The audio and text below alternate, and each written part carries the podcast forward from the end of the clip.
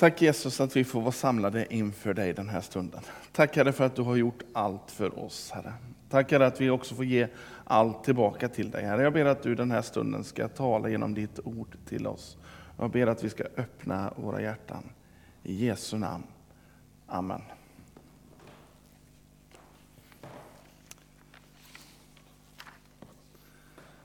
Ja, det var en fantastisk text som vi har fått höra läsas. Det är säkert många som har den som favorittext.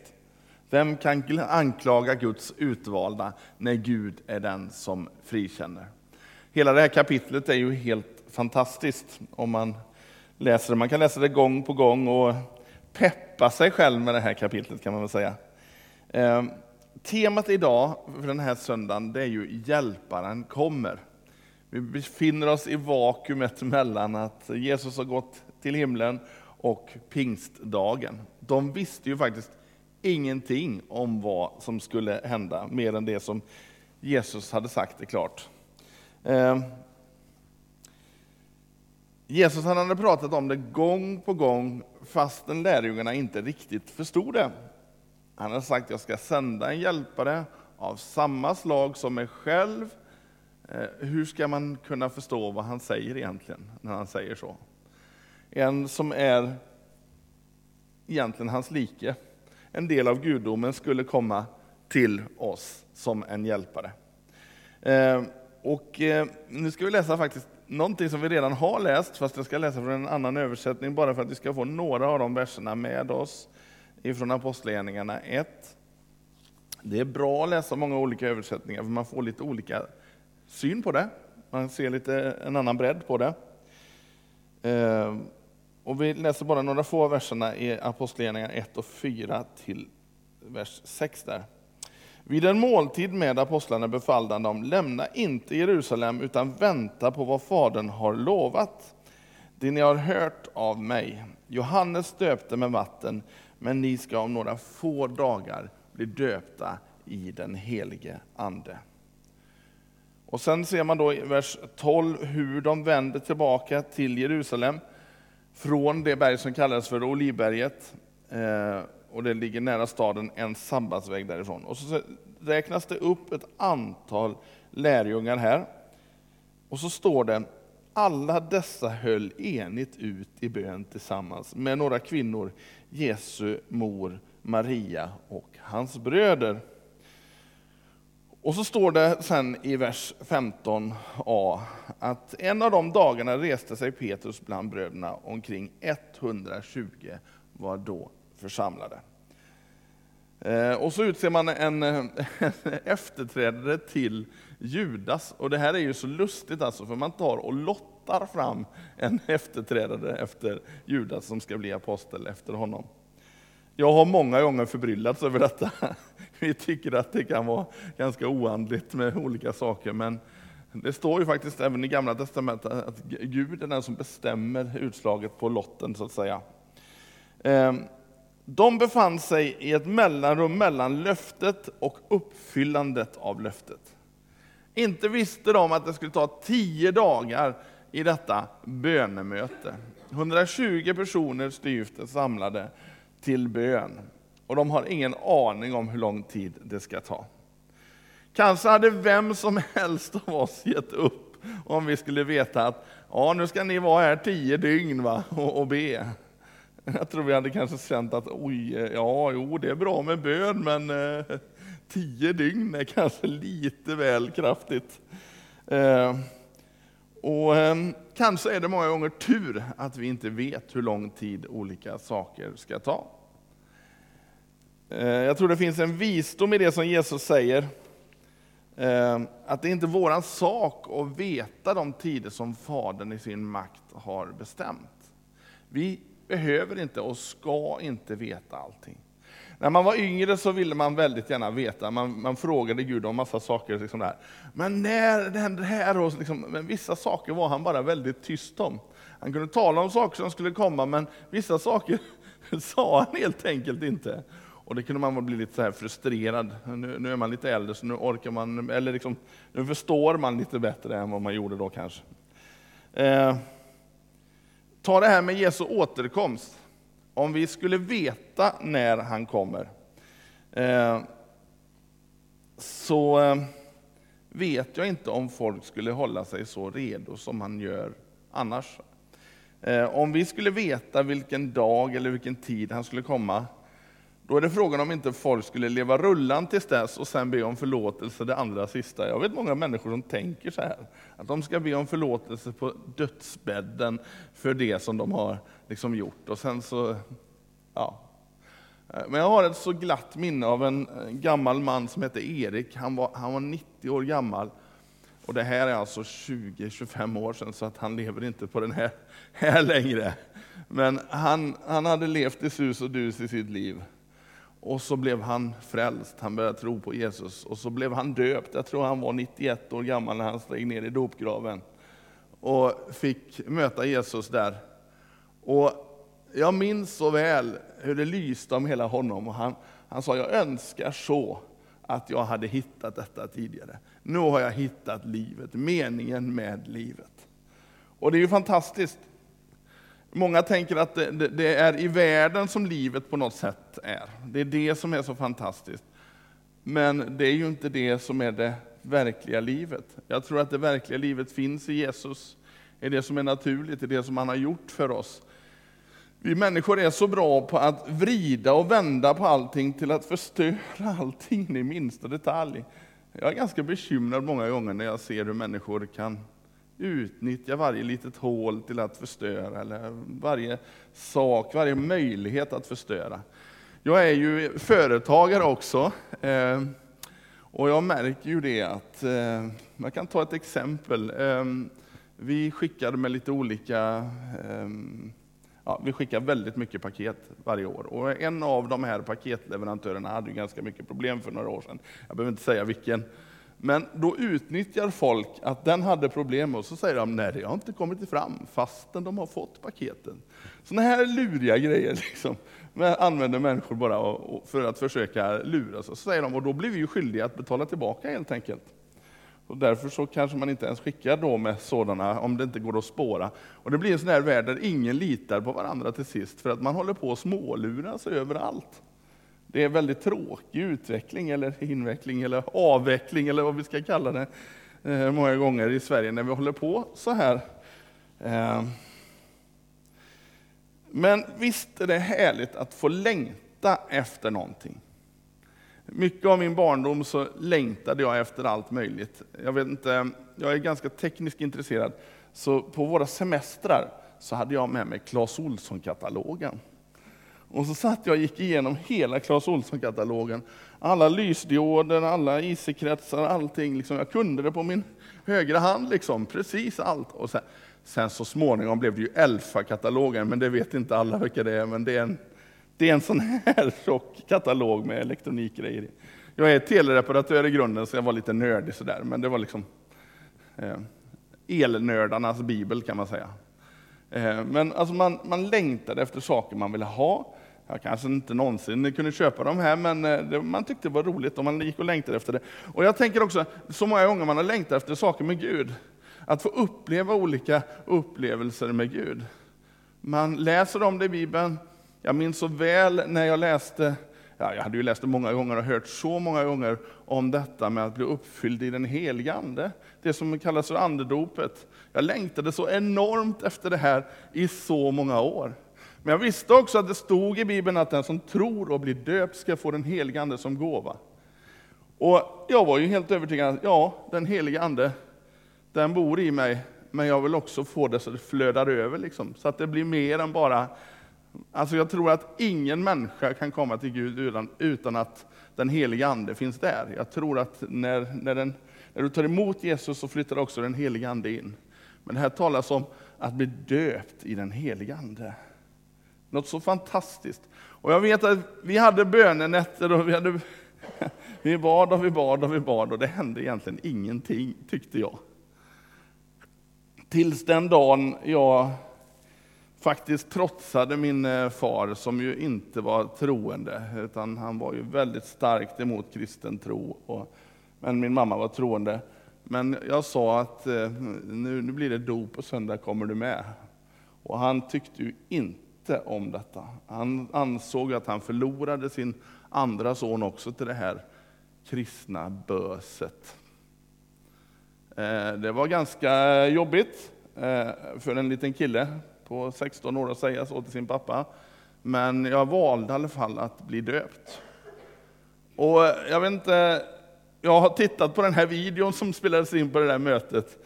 Och killen som kommer upp ur dopgraven, han lyser av glädje över det som har fått hända. Och jag vet att inte långt därefter så fick jag uppleva den helige Ande. På det sättet som det står om här i eh, Apostlagärningarna 2. Att vi får den helige Ande som en gåva. Och ett nytt bönespråk kom här på insidan. Och det fick bli något helt fantastiskt för mig. Och jag kan, nu är det inte pingstdagen än, så jag får inte riktigt eh, gå för långt i förväg här. Men visst är det fantastiskt att få längta efter någonting och sen få uppleva det. Jag tror att den här längtansperioden är väldigt nyttig. Att liksom få gå och inte bara få allting med en gång. För jag tror just detta att få allting på en gång, det är det som gör att många mår dåligt i onödan. Helt i onödan. Vi ser många ungdomar idag, man köper allting, man kan köpa på kredit, man kan få allting med en gång och så bara man matar och matar och matar och köper och köper och köper. Och sen så blir ju hjärnan helt knäpp, höll jag på att säga, för man, man, man liksom matar ju liksom dopamin och höll på att säga, jag kan inte allt det här, men jag vet liksom, man blir ju helt sådär så att när du inte får köpa något så mår du dåligt. Alltså man, eh, det blir som ett vakuum när du inte får köpa någonting då. Jag har kunder som beter sig så, och ibland får jag ju... Det, det är lite konstigt det hela. Jag får ju en dubbel roll där. Va? Jag säljer saker, men jag vill ju inte att människor ska må dåligt. Jag hade faktiskt en kund som köpte som en galning och, och eh, jag tänkte, ja okej, måste han ha fyra av varje vara han köper?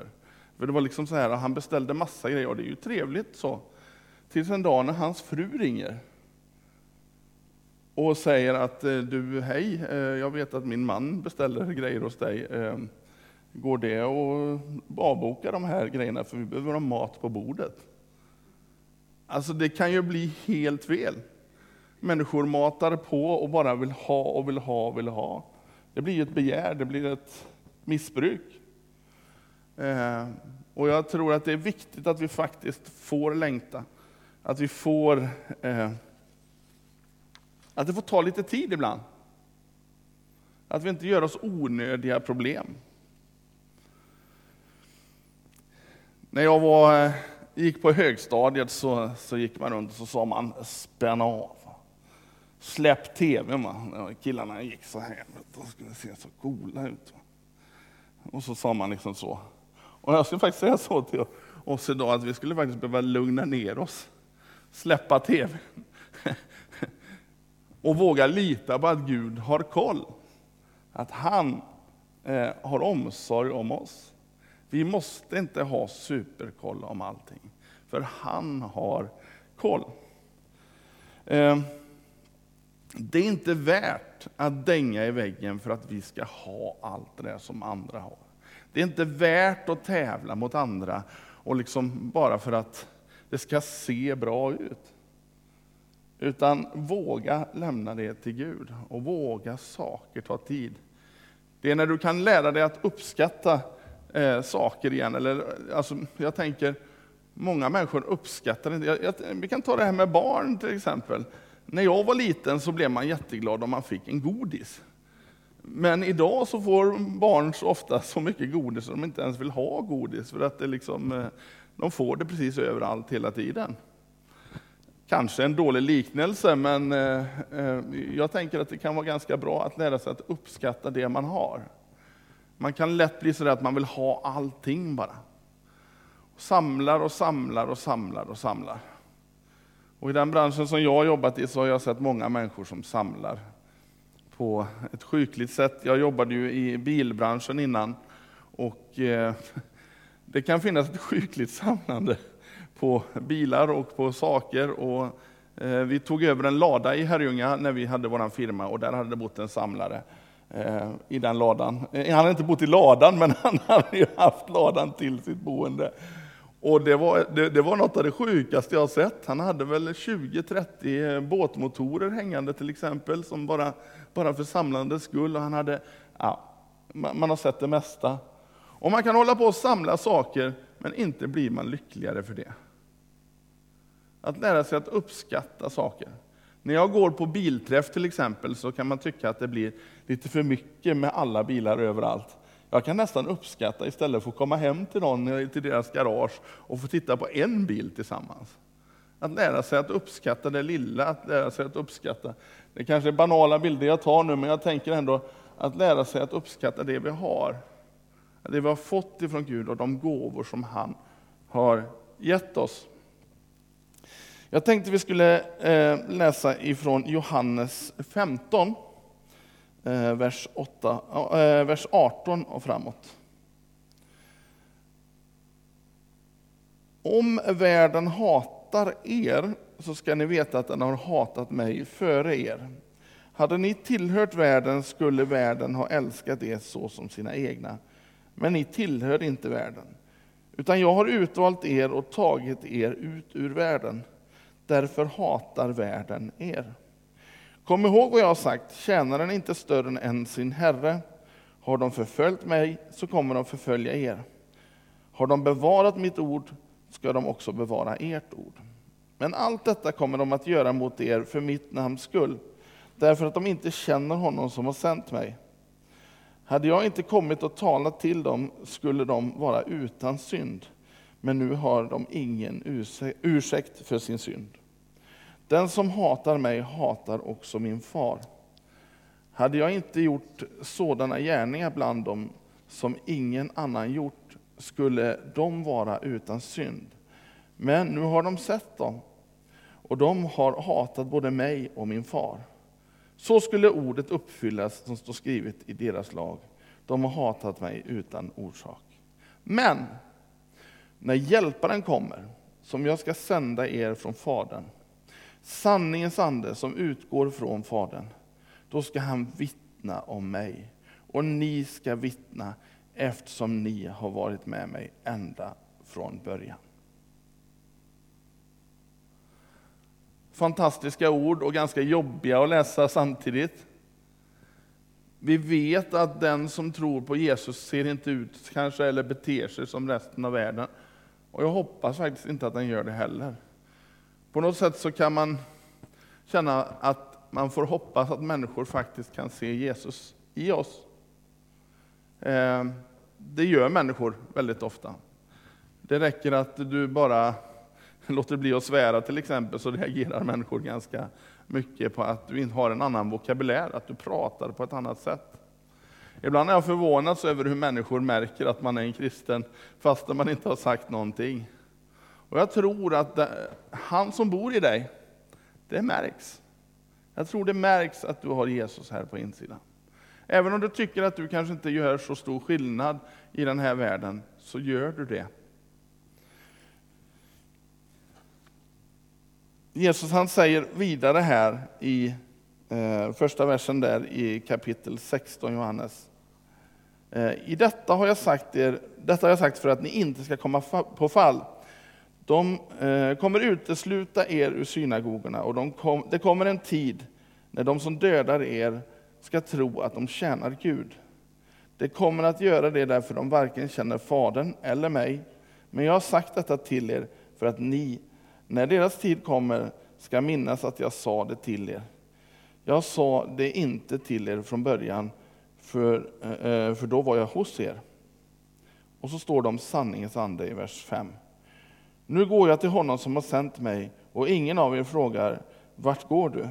Men när jag nu har sagt er detta är era hjärtan fyllda av sorg. Men jag säger er sanningen, det är för ert bästa som jag går bort. För att om jag inte går bort kommer inte hjälparen till er. Men när jag går bort ska jag sända honom till er. Jesus han lovar att sända hjälparen. Lärjungarna gjorde det som Jesus sa, det sista han sa på Kristi himmelfärdsdag. Gå till Jerusalem och be. De gjorde det som han sa. De bad De höll ut. De hade ett jättebönemöte. Eh, och jag tror att det finns någonting som heter lydnadens välsignelse. Att faktiskt lyda det som Gud säger till oss. Eh, det är inte så populärt i dagens Sverige att prata om lydnad. Verkligen inte. Det ses nästan som ett skällsord. Eh, men jag tror inte detta här är mindre sant för det. Tänk alla gånger som Gud har manat oss att göra olika saker, att be för olika människor, att kanske ringa en människa eller göra olika saker. Och så har man gjort det därför att man upplever hur Gud pratar här på insidan. Han manar oss att göra någonting. Och så visar det sig att det är precis rätt. Det är ju en fantastisk känsla. Det är något helt annat än att få köpa en ny sak. Alltså det, jag menar, den känslan att få vara använd av Gud, det är så mycket större än att få köpa massa saker. Det är en väldigt stor skillnad. Att få känna den här att Gud han bryr sig, inte bara om mig, utan också den som, som jag kanske har hört av mig till. Eh, hur Gud välsignar. Och ibland har man gjort saker som man kanske tycker att kan det här verkligen vara rätt? Och så har man lytt i alla fall. Och så blir det en ännu större seger. Därför man kanske har gjort någonting lite knasigt tycker man ur sin egen värld. Men Gud har visat vägen. Jag vill uppmuntra dig till att göra det som Gud kallar dig att göra. Det han manar dig att göra. I Hebreerbrevet 3 så står det så här. Se till att ingen av er har ett ont och trolöst hjärta så att den avfaller från den levande guden. Uppmuntra varandra istället, varje dag så länge det heter idag. Så att ingen av er förhärdas genom syndens makt att bedra. Vi är Kristi vänner om vi stadigt håller fast vid vår första tillförsikt ända till slutet. Det heter idag, om ni hör hans röst, förhärda inte era hjärtan, som de gjorde vid upproret. Våga ta tid för Gud. Våga lyssna in den helige Andes röst. Vi har ju gått igenom en, en ganska lång tid av pandemi.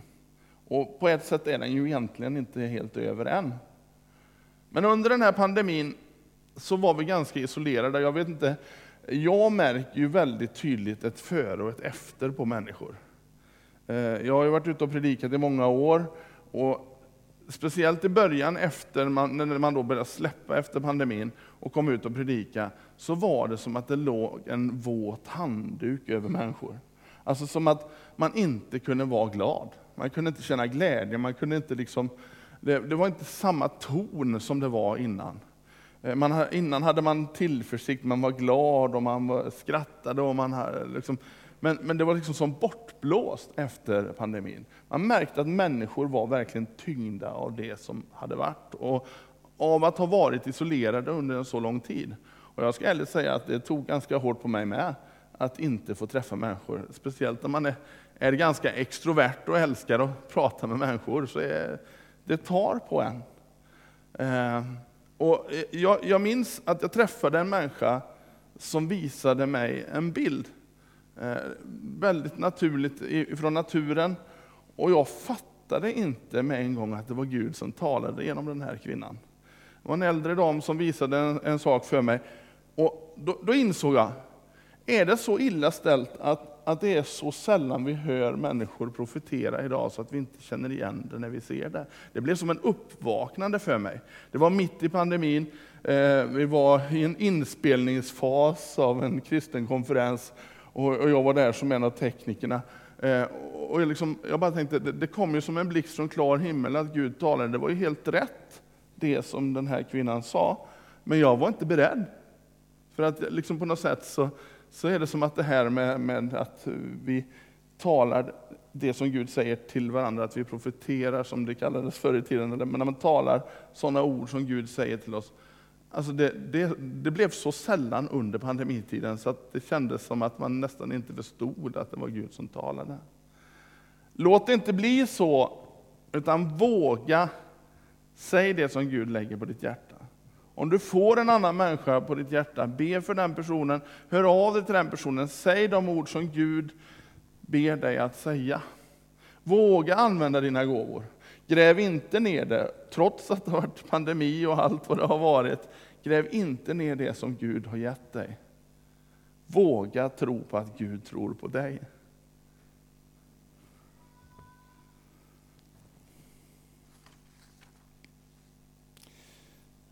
Kanske står du i en situation nu där du känner dig inknödd i ett hörn. Det, det var västgötska det.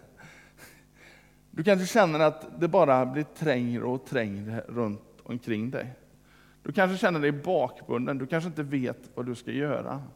Men jag är övertygad om att Gud, som kan hjälpa oss i vilken situation som helst, ska ge dig nycklarna även till den situationen. Vad kan skilja oss från Kristi kärlek? Nöd eller ångest? Förföljelse eller svält? Nakenhet, fara eller svärd? Ingenting kan skilja oss från Guds kärlek. Jag tror att Jesus inte bara kallar oss att bli kristna, när han kallar oss att bli lärjungar. En lärjunge följer inte ett system eller en religion. Den följer Jesus. Och det är väldigt stor skillnad. Att följa en person är något helt annat. Jesus, eller sagt, Bibeln säger tydligt att varje lärjunge har en uppgift. Kanske flera gåvor och talanger. Jesus han pratar om det gång på gång, att vi inte ska gräva ner våra talenter eller talanger. Eh, Paulus pratar om blås liv i, i din nådegåva. Och så vidare. Vi kan hitta jättemånga ord om detta i Bibeln. Och jag tror det är viktigt att du vågar använda det du har. På rätt sätt självklart, i lagom mått. Eh, man kan använda allting fel, man kan missbruka allting. Tyvärr är det ju så. Men jag tror att om man verkligen lyssnar in om man verkligen låter Gud få alltså, och gå i samma tempo som Gud. För det är ju ibland så att ibland vill vi så mycket så att vi går i för högt tempo. Det kan vara rätt egentligen det vi känner, men vi vill forcera det för vi vill att det ska gå så fort allting. Men det är inte våran sak att veta när alla tider och så vidare är. Jag kommer att tänka på en människa, en kompis eh, och hon fick väldigt stora visioner ifrån Gud till den församlingen som hon tillhörde. Hon fick eh, stora visioner. Och, eh, hon delade dem med ledarskapet i den församlingen. Eh, och eh, jag vet inte riktigt hur, jag, jag, jag, var inte där så jag vet inte hur det gick till. Men då, hon tyckte inte att de lyssnade på det hon sa. Detta resulterade i att hon blev ganska arg och bitter mot den församlingen. Och eh, det gick ganska illa för henne. Eh, hon flydde verkligen från Gud till sist. Tills Gud en dag fångar upp henne och drog henne tillbaka på något sätt. Men det som blev, det, det var ju så konstigt då, för att vi, vi kan tycka att vi har jättestora visioner. Men om inte vi lever kvar i visionen, om vi inte lever kvar och är trogen den visionen, så kvittar det egentligen hur stora visioner vi har haft. Det märkliga var, eller det kanske inte är så märkligt, men när hon kom tillbaka till Jesus, tillbaka till det som hon en gång var, och när hon förlät de här människorna, då gick visionen i uppfyllelse. Det är häftigt. Så våga stanna kvar i det som Gud har gett dig. Eh, den drömmen, den profetian, eh, den visionen som Gud har gett dig. Och agera på den i rätt tid helt enkelt. Jag vet att det här är inte så enkelt. Men jag tror att det är möjligt, absolut. Och jag skulle vilja avsluta här nu, där vi började. Eh, vad ska vi nu säga om detta, om Gud är för oss? Vem kan då vara emot oss? Men i allt detta vinner vi en överväldigande seger genom honom som har älskat oss. För jag är viss om att varken död eller liv, varken änglar eller furstrar, varken något som nu är eller något som ska komma, varken makter, höjd eller djup eller något annat skapat ska kunna skilja oss från Guds kärlek i Kristus Jesus, vår Herre. Herre, tack för att du är här. Herre, tack för att du eh, verkligen vill låta oss få vara dina lärjungar. Herre, jag ber att vi ska våga säga nej till mycket av det som den här världen försöker trycka på oss, Herre. Och jag ber Jesus att vi ska våga ha en annan inställning, en annan syn på livet. Att vi ska följa dig istället Jesus. Herre, jag ber att vi ska få vara lärjungar som lär av dig, Herre. Och Herre, när du tillrättavisar oss så ber jag att vi ska med ödmjukt hjärta verkligen låta dig få göra det. Därför att du gör det för att du älskar oss, Herre. Herre, tack för att du älskar var och en här inne så oerhört mycket. Tack för att du älskar oss, Herre, och du älskar oss så mycket så du har gjort allt för oss, Herre. Herre, tack för att du vill leda oss var och en till himlen. Herre, hjälp oss också att ta med så många som möjligt på vägen dit. I Jesu namn. Amen.